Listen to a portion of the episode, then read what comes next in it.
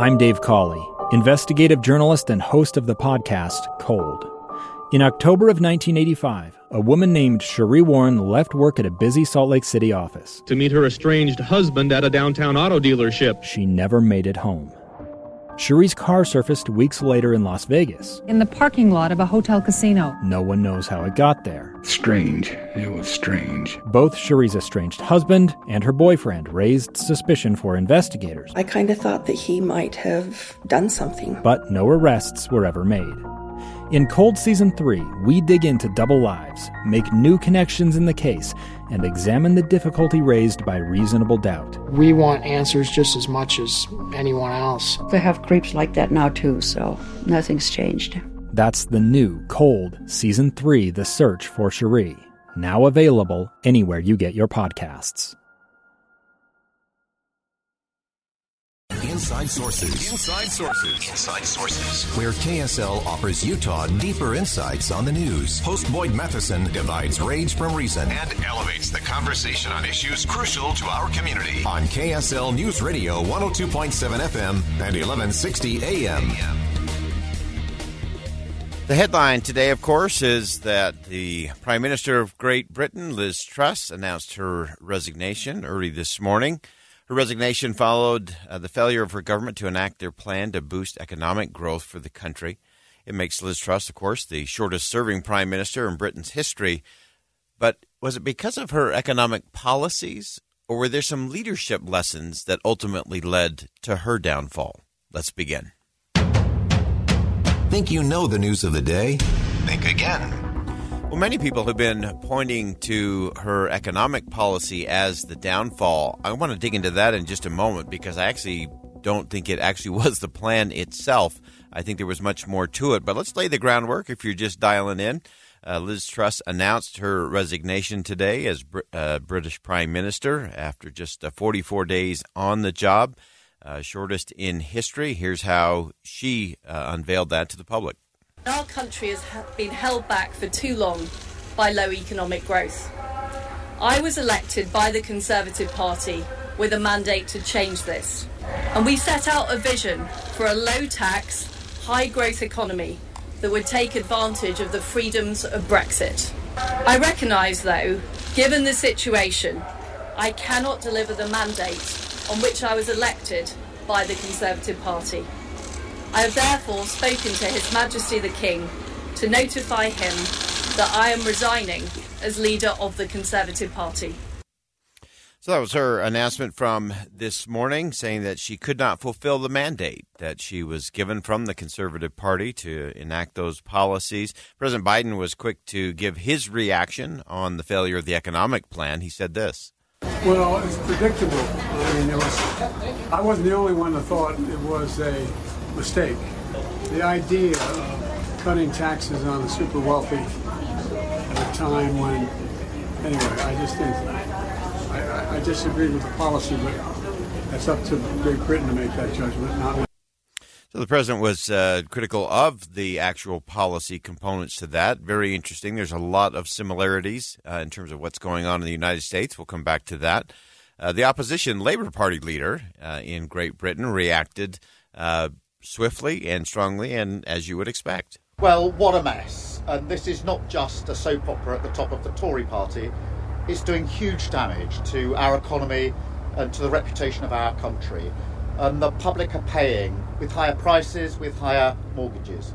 So we can't have a revolving door of chaos. We can't have another experiment at the top of the Tory party. Uh, talking about chaos, and that is also a very interesting thing that is being very similarly carried out here in the United States. Uh, who is the chaos party? Who is creating chaos? Who's creating certainty? What does that do to the mind of the voters? Of course, uh, in Great Britain, there is not a general election scheduled until 2025, so there's about a two year window left for the Tory party uh, to get something and someone in place before they take it to uh, the people directly. So that will be a fascinating thing to watch in terms of how they lay that out. Uh, Syracuse University history professor Alan Allport uh, also gave reaction uh, and said that uh, many predicted that Liz Truss was going to struggle. Nobody predicted uh, it would only last 45 days. Well, um, it's extraordinary. Um, to, in order to find a, a, prime minister who has served a, a, similar short length, you have to go all the way back to the Napoleonic Wars. Truss clearly came in at a difficult moment, and there were always questions from the very beginning about how, whether she was going to be able to serve out the full term. But I don't think even the harshest critics imagined that she would be out after um, less than 50 days. And what happens now is, is is a total mystery to anybody. I can one thing I can tell you is that if anybody anybody assures you today that they know what's going to happen in the next couple of weeks, then they're uh, they're not telling the truth because we're really in uncharted political territory here. And it is uh, uncharted political territory. They're in the United Kingdom, and I think they will get it straight and get it right. So the interesting thing to me, kind of beyond the headlines, the think again moment, is to really break down uh, what Liz Truss's economic plan that caused all of this tension, all of this uh, challenge, was it really fatally flawed? Uh, or was there something more to it than that? Uh, really interesting. Michael Strain uh, from AEI uh, had a very interesting piece talking about some of the very components of the plan. I think everyone agrees that Liz Truss was right to focus on economic policy. Clearly, uh, in the middle of this kind of economic upheaval and turmoil. It had to be a, a focus for the country. Uh, but I think where she got sideways was the when to and the how to. Uh, I think uh, in terms of how she laid this out uh, in the middle of a lot of the days of mourning uh, for the passing of Queen Elizabeth, I think that was a, a big mistake in terms of how they did that. And I think the coupling of all of these things together uh, was was really the undoing of it. In other words, as you talk about slashing taxes, you can have that debate. That's a that's a doable thing to figure out what that would do for the economy and jobs and, and those kinds of things. At the same time, if you are going to increase spending and thus increase borrowing, uh, that is a tough sell. When many in Britain, much like it is here in the United States of America, uh, are saying, "Wait a minute, we're we're already deeply in debt. Interest rates are going up, so that's going to cause an even greater strain." And of course, the financial markets responded accordingly, as you would expect they would. Uh, and so you've got inflation in double digits, uh, forty-year highs there in the UK. And so, to me, it was this combination of things uh, that was really the undoing and, and how it was laid out and when it was laid out. Again, remember the when to is every bit as important as the how or the what when it comes to politics and policy. Uh, but here's the real cautionary tale, folks. Uh, this is a preview of coming attraction here in the United States.